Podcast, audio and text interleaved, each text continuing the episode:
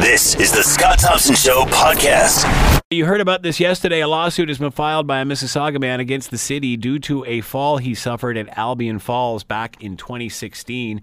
Of course, uh, you might remember the last 10 years we've been promoting uh, Hamilton as the city of waterfalls, uh, certainly unprepared for the mass. Uh, amount of people that showed up and, and started to view these and continues to grow every year and is very much an issue for the people that uh, are in and around these uh, areas. Uh, and, and how do we combat this? Lots of people have fallen, uh, lots of injuries, some death as well. You know, at what point do we uh, do we either, uh, I guess, as Councillor Jackson has said, make some sort of viewing platform, or just make these things off limits to everybody, which you know sort of sort of uh, defeats the purpose of publicizing them in the first place. All right, uh, let's bring in uh, Feroz Gigi Boy. He's a personal injury lawyer, PJ KJ Law Professional Corporation, and is with us now. Feroz, thank you very much for taking the time to join us today. We appreciate this. Well, thank you very much. I'm a big fan of your uh, show. Well, thank you very much. Well, well, thank you very much. Like you have a huge docket on your show. We actually, do, we do, and we thank you for taking the time to uh, to participate. So, does i- is there a case here? It appears that uh, that Dixon was visiting Albion Falls uh, after midnight. Um, uh, they parked at the the lot. They uh, apparently went up the stairs. That's where there were issues. Uh, and then uh, Dixon headed down the steps covered with snow and ice. Uh, they didn't apparently extend uh, the the handrails didn't apparently extend the full length of the steps, uh, creating what they cre- uh, what what he says is a trap that is inherently dangerous. Um, and and basically he got to the bottom, turned around, started to go back up, slipped on the step, and then fell down, and then went down uh, the embankment. So does he have a case here, Feroz? Well, you know, it's a complex issue, and I, and I think, um, you know, there's no doubt in my mind that this fellow suffered horrible injuries. I mean, he fell hard and uh, is, is quite badly injured. Um, I, I think there's some misunderstanding when when uh, people look at lawsuits and they think, oh, you know, uh, they can just bring a lawsuit and you know that that's as as easy as it gets. There's there's always competing arguments, and the city particularly has um, some defenses it can rely on. But you know, when I look at this, What would uh, those defenses be? Well, first of all, I mean, you, when you look at this case from the point of view of Mr. Dixon, right? Uh, he's turning up to a, a, a city-created set of steps. People are allowed to go there. Uh, the handrails sounded like they were defective. The the lighting sounded like it was defective, and it was February, so there's that whole thing. You know, should the city have closed it? They've left it open? The reasonableness of whether they've attempted to clear it or or warn people. These are all things that Mr. Dixon's looking at and saying, look, at this was a trap, because I went to where I was told to go, went on something that was created for me to go on, and yet it wasn't maintained. From the city's perspective, though, you're looking at a young fellow who goes in the middle of the night on a February. I don't know what the weather was like that day, but uh, if it had just snowed, if the snow had been there for weeks, uh, if if there's been again the reasonableness of trying to maintain the steps, and what actually I'm not aware of uh, is whether it's marked as a recreational trail or not. Because if it is, it changes the standard of care. Uh, how does that change the standard of care? Well, well, under the legislation, uh, something marked as a as a, um, a recreational trail, the duty of care changes because the person going onto a recreational trail is is uh, deemed to have assumed risk. So then you've got to look at whether there was a reckless disregard uh, for for the safety of people using it. So For- it does modify things quite a bit. Feroz, what about the fact that this happened around midnight? So we have a principle in law called contributory negligence. So and that looks at my activities if I'm suing you to see if look at did I do something that people would recognize as being uh, culpable in some way for the injury that occurred. And and so if you're going there in the middle of the night on a February, there's poor lighting. Uh, you know these are things you can see. Um, th- there is there is an element of that. If if it was let's say it was you know, I'm just introducing facts now. But if it's like pouring rain and it's you know about freezing, you're you're assuming some risk. Um, you know, your own your own activities are bringing there. If you're drinking, if you're doing drugs, like there are different. And I'm not saying Mr. Dixon was, Right. But th- there's just things that you know uh, can can limit how much somebody can claim because they themselves are somewhat responsible. Uh, initially, the city had said that there wasn't any fencing required. Then, of course, once all of these rope rescues started, uh, they started, uh, you know, putting up fences and warning signs and such. Does that add to this the fact that they've reacted afterwards? You know, that's a really interesting question because I, I think often we as lawyers get into arguments about whether after the fact actions speak to the negligence of the time. Hmm. So for sure, like if I or is it just, or is it just preventive medicine, preventive Yeah, yeah. maintenance? you know, and I think you know again this is this is going to end up being for the judge to to finally decide. But um, you know, f- uh, from Mr. Dixon's point of view, he would I would if I was representing him, I would absolutely be saying, you've now recognized the deficiency of what you had. Um, where the city's just going to be saying, no, we've now got you know a situation we're trying to. Uh, uh, make changes to how people can view the waterfalls. Uh, And- and according not- to uh, a weather archive, it was below freezing that night. There had been light snow mixed precipitation leading up to midnight. Does that play a factor? Yeah, that will f- certainly because then you start looking at the reasonableness of the activity and, and keeping the, the the stairs clean, like just like your own front, right? I mean, if if I'm coming up to your house and it is uh, it had just snowed or it had just rained, and I slip and fall, I, I have um, you have a different uh, defense than if it had snowed and rained 12, 15 hours before, and you just hadn't bothered getting out to, to salt and sand and, and So, is it unrealistic to expect this uh, city facility or area to be ma- or maintained by the city uh, at midnight? You know, I mean, they're supposed to be out there shoveling it at midnight.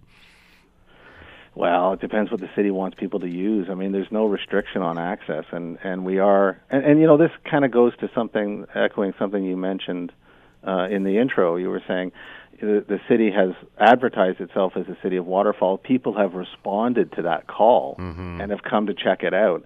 I mean, you know, it's beautiful at night. I mean, when I walk my dog, it's absolutely beautiful at night Yeah. sometimes. So, you know, it, it it will come down to the specific facts of that night and uh, what various people were doing, and I think it will be interesting to see what the city had planned for um, um, ensuring proper maintenance.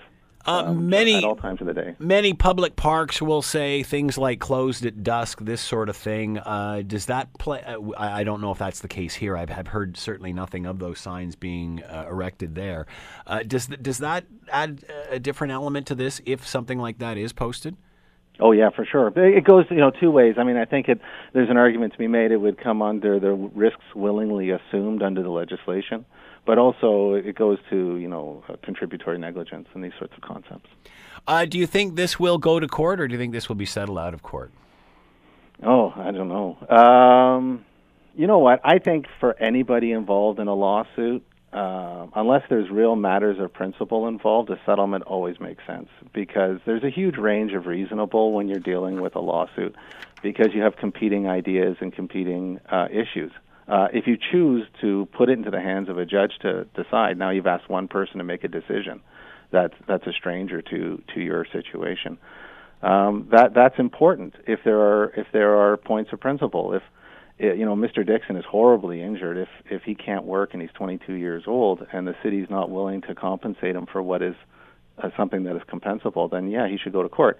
And from the city's perspective, if they think they've done everything they need to do, then um, you know th- th- then they have to you know weigh weigh carefully whether they want a judge to rule on that or not. Uh, does it, this initially had happened February 2016? Does it matter that time has passed? Yeah. So there, there's going to be limitation periods, but I think um, they're okay. So it's not too long in, in, in filing. I mean, I guess you can you can initially say no, I'm not interested in that, and then once you Oh. realize once you realize the extent of your injuries and the recovery period, and and and you know how long this is going to take, uh, and if in fact you can get back to work, uh, you're allowed to make that call later. Oh, sorry. No, I, I, I see what you're saying. No, the so the municipality that has we we have an obligation to notify a municipality um, of of a potential claim way early on. I had assumed. I mean, I don't know what the procedural history is of this claim, so I'm assuming everything is in order. Uh, what does the city do moving forward? I mean, as you mentioned, as we talked about uh, at the in the opening, uh, I remember ten years ago the big drive was on to promote the city when we were looking for something to latch onto. Uh, promoting the city as, as the city of waterfalls. Uh, it was a, it was a huge deal. Uh, now, obviously, those efforts have paid off. What does the city do moving forward? I mean, especially with these pending lawsuits. at the end of the day, do they have to react? They do, don't they? Well, they have to react in a reasonable way. So, you know, I, and I think case law. I mean, there, there's nothing wrong with our our system in the sense that it helps to define relationships in society, right? So individuals coming to Hamilton, people living in Hamilton going to view the falls, they they have an expectation, a reasonable expectation that, you know, things will be relatively safe. It, it's not a standard of perfection, right? So, you know, I think uh, the city should react uh, in a way that's reasonable to make sure that we can continue to be a safe place for people to come and visit. Because if you get a reputation of people plummeting to their deaths, then it, you know it's going to defeat any kind of. Uh, so is it the city's it? Is it the city's responsibility to rope these off or fence them off and and say no, you can't go here. You can only view from here. Oh, yeah. No, I don't think they have to go that far. I think if they're going to have viewing platforms or stairs or these sorts of things, then people have to turn their mind to their to you know how people are going to use them and whether to leave them open for different seasons or times of day. I don't think we. I mean, I don't think it it, it helps anybody to go drastically and just you know cut off a reasonable access to these incredible sites in Hamilton. Should they are was the city obligated to uh, ensure safety before they started on uh, you know publicizing this and, and letting people roam free? As a personal injury lawyer, I would certainly say so. Mm. there you go. so the city's got their work cut out for them. I mean, they've got to get some officials up there and and and and, and people like yourself and figure out where the liabilities are you know, I think that's absolutely uh, what people should be doing. I mean, the city's got a large responsibility, and the law is somewhat protective of cities because, you know, with all the sidewalks and roads and trails and stairs, I mean, there's a huge liability uh, component. Uh, but that doesn't excuse the city if they're reckless, right? Uh, are you okay by saying, uh, you know, as a city or or municipality, uh, we suggest you don't go here? You're traveling at your own risk. Uh, there are risks involved. I mean, is there a sign that they can put up that says you're doing this uh, on on your own risk? You're, it's not up to us to uh, to rescue you or this, that, or the other. You, you, you travel at your own peril. Does that excuse them from anything? Well, I don't think they could ever say we're not going to rescue you. Yeah. I mean, uh, everybody pays taxes, and, and those services are there. Uh, also, I think there's obligations on on uh, uh, professionals who provide emergency services. So I don't, I don't think that's really an option. But but is, um, is it, could, could could a really good sign just get them off the liability aspect of this? Not completely, no. because there's this concept of reckless uh, disregard for the presence of people, right?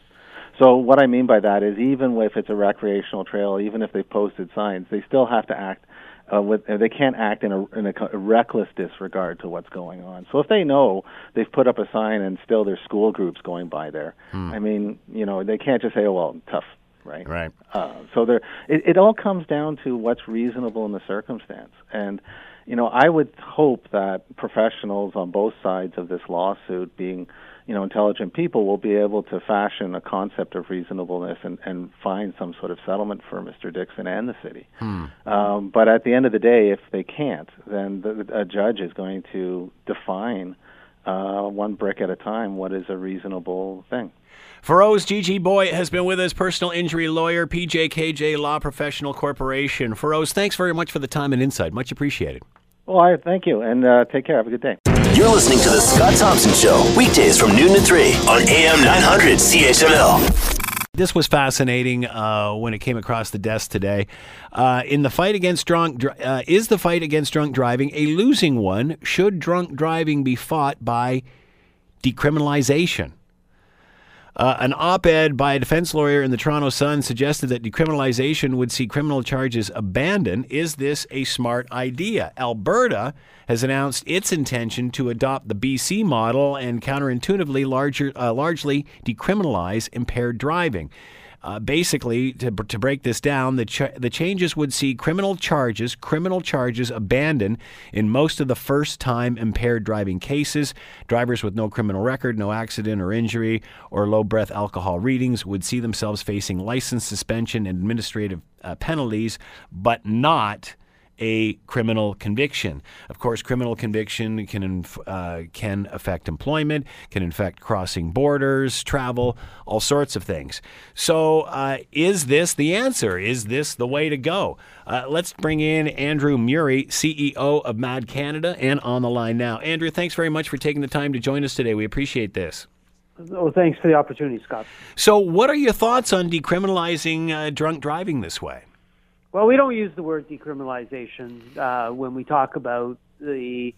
We call this discretionary options for police because decriminalization means you do it in every type of situation, and this is not the case. So, well, British Columbia has had a system since 2010, and they offer the discretion to focus instead of on kind of punitive penalties to focus on immediate rehabilitation type of sanctions.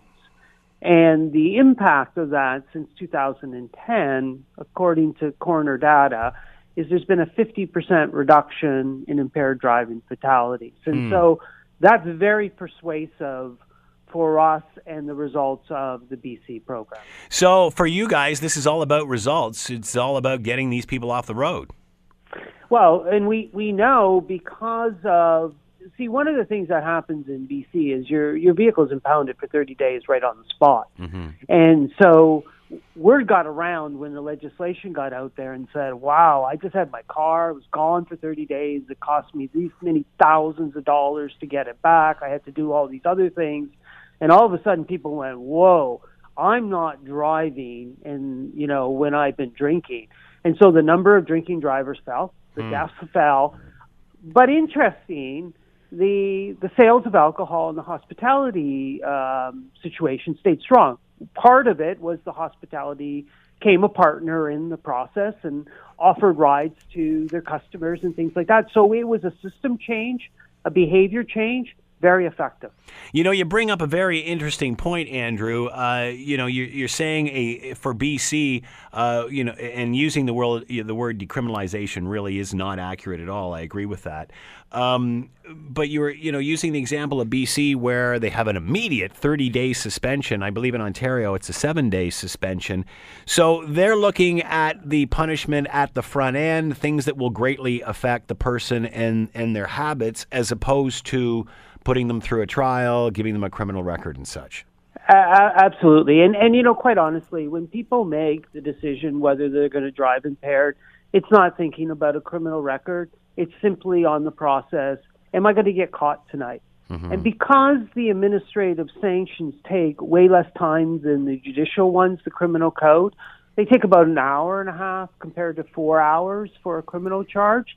And so that means there's many more boots, many much more deterrence on the roads in BC than there is in any other province. Are people surprised at MADD's reaction to this? Well, as as MADD always says, like you know, people perceive us as you know being you know tough on drunk drivers. Well, what we want to do is be smart and favor type of legislation or kind of anything that reduces the number of drinking drivers on the roadway. And this is just being smart about it. The numbers speak for itself. So why wouldn't we support something like this? Hmm. Is this all about uh, clearing up clogged courts? Well, again, you know, did that happen? Yes, it did. But was that a motivation for us? No. The motivation going in is we knew there was evidence that vehicle impoundment change behavior. So if somebody got their uh, vehicle impounded at roadside, they would think twice about doing that uh, behavior. And so we were driven on the fact is if we started impounding vehicles at roadside, it would change driver behavior, deaths would fall. Now, are, are there side benefits to government and, and others? Yeah, there was this huge cost savings. Mm-hmm. It made the system much more streamlined. There was less judges needed. Um, but we would never advocate for those type of things because they're not what MADD's all about. Uh, what do you say to those that say that this will make it okay or, or, or take away that public stigma and will actually put more drunks on the road? Well, in, in fact, it, it's showing it's put less. So, you know, that's just a commentary. It's somebody that doesn't understand what the objectives are here, what's happened in reality. I mean, the people to talk to are, you know, those lives we've saved, and the other people to talk to is the police. They love the system because it allows them to do a very effective way.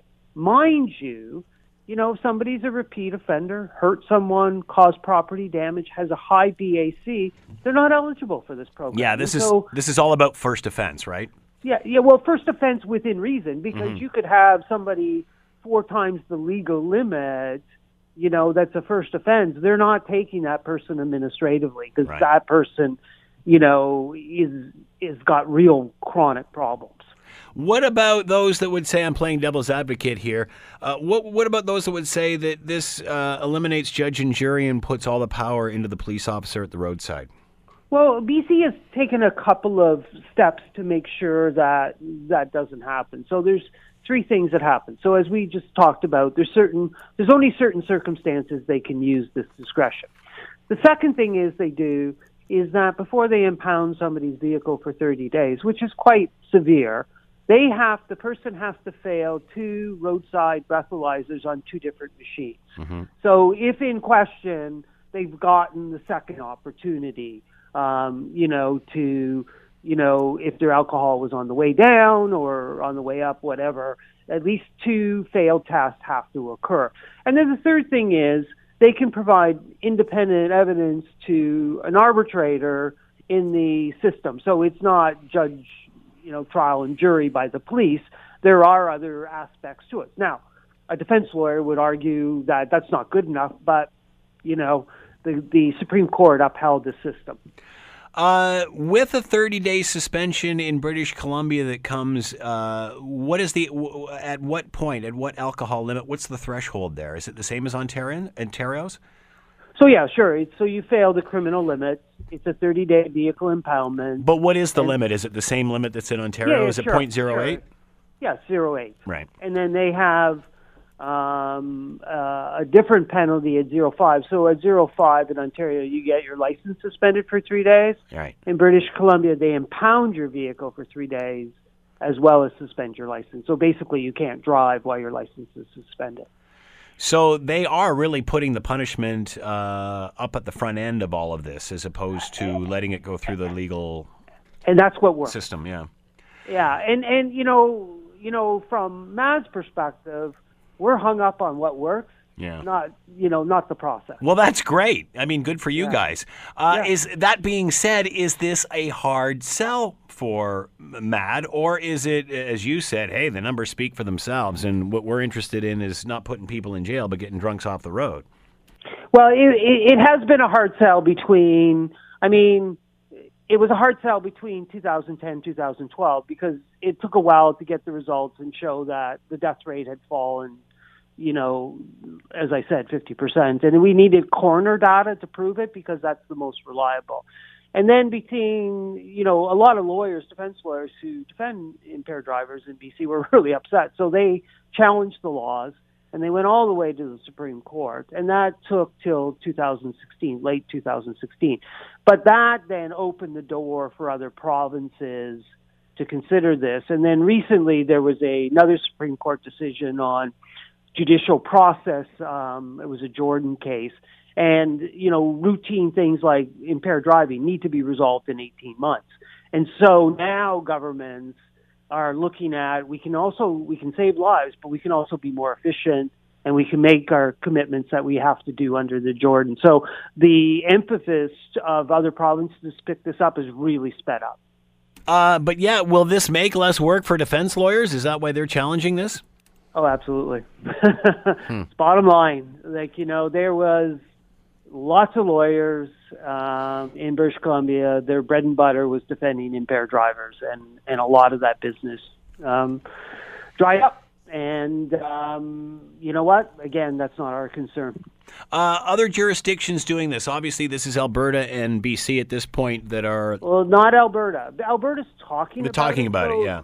so some of the media reports coming out of Alberta that they've passed, like they haven't. They no. haven't even introduced legislation. So um, I think all provinces are looking at the system now. Um, and I, the most conversations are coming out of Alberta and Saskatchewan. Uh, how will the uh, legalization of recre- uh, recreational marijuana coming up this summer? How does that this affect the discussion? I think the system would be superb to be a great deterrent against people that want to drive high, and so uh, we've learned a lot from alcohol. We know these administrative uh, systems, and um, you know we're going to have police uh, be given the tool of oral fluid testers at roadside, so they serve as the same um, role, you know, for drugs as a roadside breathalyzer does. So the potential there, and I think, uh, you know, like for example, British Columbia, as they're looking at their provincial laws now, as cannabis comes in, they will um, replicate their system they've had for alcohol and mm-hmm. success for drugs. So basically, it's the same template for uh, drugging and driving as it is for drinking and driving. They will do that there. So that that's our hope too. That the cannabis issue is another reason why administratively, and one of the difficulties with cannabis, unlike alcohol, is its dissipation rate. So you need once you've got somebody at roadside, that test has to be emitted because you know within two hours somebody's rate of uh, you know, nanograms has fallen by 90%. So it's really key to serve as a deterrent to get that testing done quickly. What about other jurisdictions? Uh, Alberta talking about it, BC uh, implemented this. Uh, other jurisdictions in the United States that are following this model? Oh, no. This is very much a Canadian model. Um, in the U.S., they have a one tiered system. Um, you know, it's it's over 80 and that's it. They don't even have the the warn range that Canada has at zero five. So, um, I mean, would the U.S. states be better served by this? Absolutely, but they just can't get their head around it. So, with the legalization of recreational marijuana coming in the summer, if we don't move to this system, will we see obviously an even more clogged court system? Well, yeah, sure. Um, you know, it, it really depends, and what we don't know is how the provinces are going to respond. Uh, we've heard indications. I mean, Saskatchewan and Quebec out are, saying it's going to be a zero tolerance policy, but how are they going to do that? It's one thing to say it; it's another thing how you're going to implement it. So, we're watching very carefully and communicating with provincial governments. Here's a very fast, effective way to do this at roadside. Um, plus, also the federal government's, you know, legislative changes are in the Senate right now, and hopefully they get out of there pretty quickly, where they have different procedures for blood testing, per se levels, oral fluid testing, which will help as well. I mean, is the system going to be perfect come July 1st? Absolutely not. It'll take us a couple of years to get it right. We need all kinds of training for police officers and tools. So we're really up against the clock, but you know we're we're ready to go. We just need uh, that legislation federally to come out of the Senate so that uh, provinces can start to plan. Uh, did this create divisiveness within MADD? Uh, you know, the idea that you know to even give the BC model a chance. No, in fact, um, you know, in 2010, when BC was considering this, we were asked by the Minister of Public Safety at the time, would we support him publicly in this initiative? And uh, we had a number of years ago had adopted these type of principles because when we saw them in effect in Europe and some of the other places like Australia, they'd really driven the numbers down. So we were on board. We were just looking for that first province to have the gumption and initiative to go forward with it, and we're so glad BC did that. So this something similar to this is being implemented in other parts of the world, like Europe and such. Yeah, well, a lot of European models don't use the criminal courts. They use an administrative model, especially for first time offenders, especially where, again, you're not causing harm to anybody else. And they've been doing it for decades, and it's been pretty successful. When do you think, or, or is there any appetite for this in Ontario? Um, I think there's more appetite today than there was a year ago. Um, and it's just a matter of you know, having those discussions. I mean, uh, the Attorney General of Ontario gave a statement today to say that we're looking at this. So, I mean, that's encouraging. It's the first time I've heard that they publicly said that uh, they're supportive and looking at these type of sanctions. So, as we look at the BC model now, would you consider that a success, or is there more time, more study needed here? Quite frankly, Scott, in the last 20 years, we have not seen this kind of uh, drop in fatalities, not only in North America, anywhere in the world. Wow. So, yeah. How did we get this wrong at the beginning then? Why didn't we do this at the beginning? You know what it was in British Columbia? It was a minister who was a former police chief, so he knew all about impaired driving. Right. And you had a really gung ho person as the superintendent of motor vehicles that had a vision to reduce. You had groups like ourselves and other victims uh, who were motivated for change, and they wanted to change the system. They they were just dissatisfied what was happening in British Columbia, and the police got behind it, and it was a game changer. And so um, sometimes that's what you need, especially the first time. Andrew Murie has been with us, CEO of MADD Canada. Is the fight against drunk driving uh, should it be fought by? De- uh, I don't want to use that word. How? What word would we use instead of decriminalization? Well, I, I think that what, what we need to say is there should be some discretionary, uh, you know, uh, powers to police to use administrative law in certain circumstances. I mean, that's a, a mouthful, but it is really an accurate statement. Andrew Murie, CEO, MADD Canada. Andrew, thanks for the time and insight. Much appreciated. Thanks, Scott. Bye bye. You're listening to The Scott Thompson Show, weekdays from noon to 3 on AM 900 CHML you know, I've talked about this many times. Uh, something to me did not seem right with the Joshua Boyle case uh, from day one. It just, uh, I, I, don't understand why someone takes their pregnant wife backpacking into Afghanistan, into a dangerous part of the country. I don't understand um, why he would have been married to former, uh, or where he was formerly married to Omar Khadr's sister. I don't understand how he could have kids in captivity if, in fact, he was in such horrific conditions.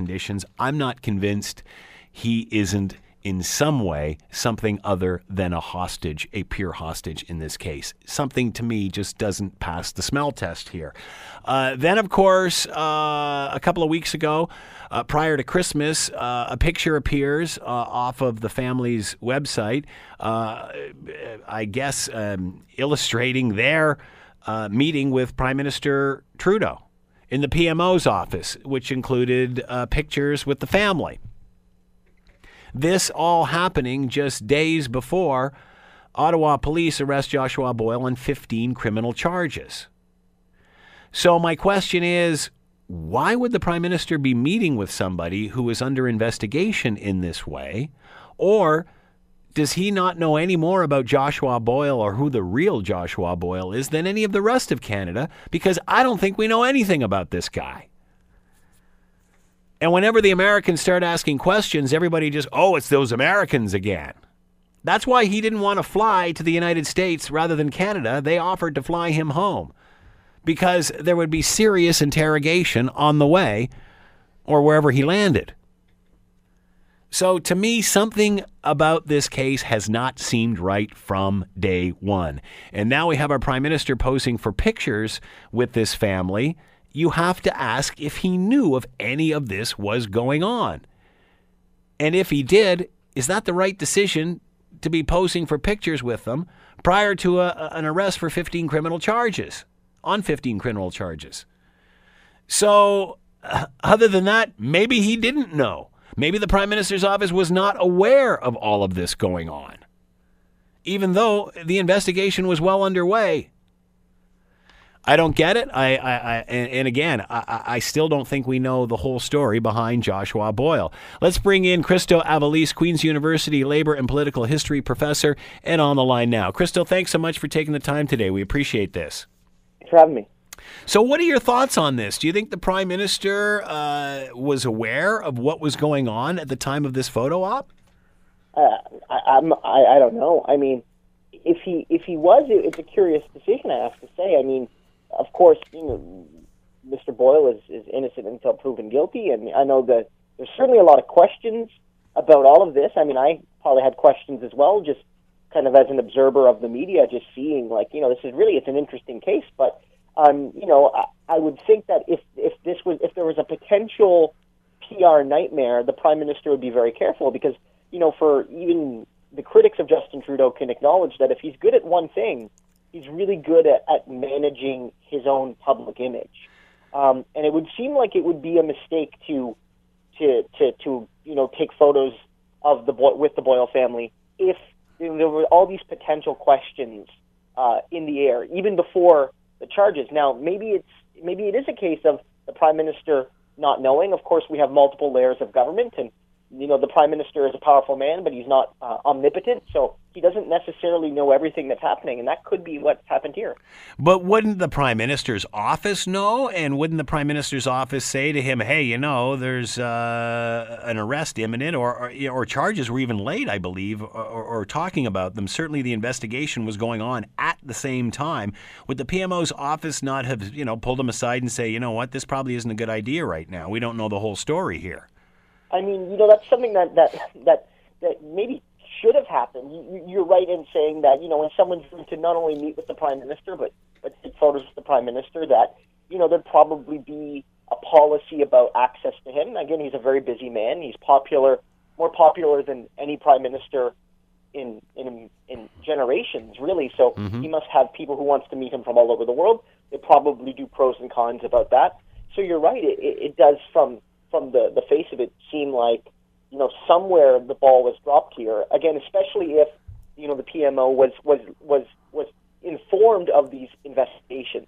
You know, even if charges weren't formally announced, you'd think that may be a courtesy, but, you know, there could have been a ball dropped somewhere before the PMO uh, as well. I'm not sure. As you said, innocent and proven guilty, but simply uh, saying no due to the lack of information, the lack of, again, we don't know who the real Joshua Boyle is at this point, it seems. Well, you know that's that's a great point. Again, in a, in our legal system, you know, no one should be assumed innocent until proven guilty. But the mm-hmm. prime minister, especially for photo ops, can say from a from a even just from a purely self-interested perspective, look, I don't know your motivations and I don't know your baggage. Ergo, I'm not going to want to be in a picture with you, uh, you know, talking about, you know, uh, your struggles and whatnot, lest that two, three weeks later, um, it comes out that, you know, your story is falsified or you have a, a checkered past and it makes me look bad, especially, uh, and fairly or not, uh, one of the, you know, the, the, especially on, on the right leaning part of the political spectrum, Trudeau is seen as sympathetic to, to Muslim extremists and that would be politically disadvantageous to him. And you know, considering the, the, savviness of the prime minister when it comes to media, whether it's social media, traditional media, what have you, I mean, as you mentioned, this guy. Uh, well, I think only Trump does it more than this guy does. I mean, he he certainly has embraced this media. Uh, wouldn't that lead us to believe that he had no idea what was going on here? I mean, because was, if he did, was, yeah. if he did, even Prime Minister Trudeau, I don't think would have made this call. No, I don't think so either. I mean, that's my inkling. Again, I mean, neither. We don't know. I, I don't think. Yeah, I think neither of us are are in those spaces day yep. to day. We we can have a general understanding of the process, perhaps. Although even that we might not know. But you're right. It seems like again for a prime minister who's who's very you know deliberate in in having this image and and who he associates with, um, be they famous or be they uh, you know some kind of representation of what Canada is or wants to be. Um, it seems like a curious choice given that. So I don't know if he didn't have all the information, or I don't know if he, if you know, there was a, a specific choice made. But it, it seems out of line with, say, you know, he would associate with, you know, actors and, and, and journalists and, and, and, and, you know, free speech advocates from all over the world, um, you know, to try to make a, a case. This doesn't seem to fit, at least from what we know now. It seems that everybody has been pretty quiet about the whole Boyle file. We really don't know what happened. We really don't know the reasoning for him going there. We really don't know. Uh, you know the reasoning for him giving birth to, to or you know procreating while he's uh, in apparently these horrific conditions. Uh, we don't know why he married Omar Khadr's sister, who you know we certainly know the history there. Um, you know, obviously Canadians really don't know much about this man, do we? No, I wouldn't say so. I think part of the the mystery here, and that's why it is, it is, is objectively it's an interesting story. I think because you're right, it doesn't strike me as as you know what you would see as a traditional hostage hostage narrative, and even beyond whether or not like I I mean I'm not an expert on the conditions of, of hostages in the Middle East, but you're right, it does seem you know rather odd that you know one would you know expand their family you know a couple times really. Uh, it, it does seem interesting, and I think this is why a lot of people had questions about him, even in, even if taking aside conspiratorial things, um, that you know this guy is secretly a terrorist or what have you, but even more in just in the the sense that look, like we really want to know this guy's story. Yeah. I mean, it's got to be interesting, right? It's got to be one of the most interesting stories of 2017, even if everything he's saying is true, because it's it's really good. It's it's it's a movie worthy story in that sense. Absolutely. And I remember first hearing this, Christo, and thinking something doesn't seem right here. Did it did it strike you that way? I mean, I don't know. I mean, it seemed different, and I don't no, and I don't want to just instantly assume Yeah. that just because it's different, it doesn't seem right. But it, it, it was curious again because of uh, just how different it was, and and yeah, just watching it on the news and and and just hear more about it. And at first, you think, oh, there was a Canadian hostage, and it's like you know that's happened before. So I'm like, okay, that's great. He, he, he and his family are safe. But again, you hear the stories, um, and yeah, it, it does seem a little odd. It does. That's that was that was definitely my first instinct uh, just seeing it on the on the TV, hearing it on the radio. And there didn't seem to it didn't seem to appear that he wanted anything to do with anyone from the United States. I remember when he was first released, his father even making a comment, and this was I think believe before he even returned to Canada. Um, saying, uh, you know, because initially he was going to, the U.S. was going to, because they were involved in this, I guess, in the intelligence side of it as well, um, you know, and, and largely provided the intelligence, from what I understand, in order for this rescue to happen. Yet he didn't want any part of the United States, and his father even alluded to that. And, and I'm paraphrasing here, nor do I want to put words in his mouth, but basically said, oh, no, he's not going to fly to the States. And it was almost as if it was an anti Trump thing or whatever. But now you could see if the U.S. got a hold of him, he may still be there getting questioned.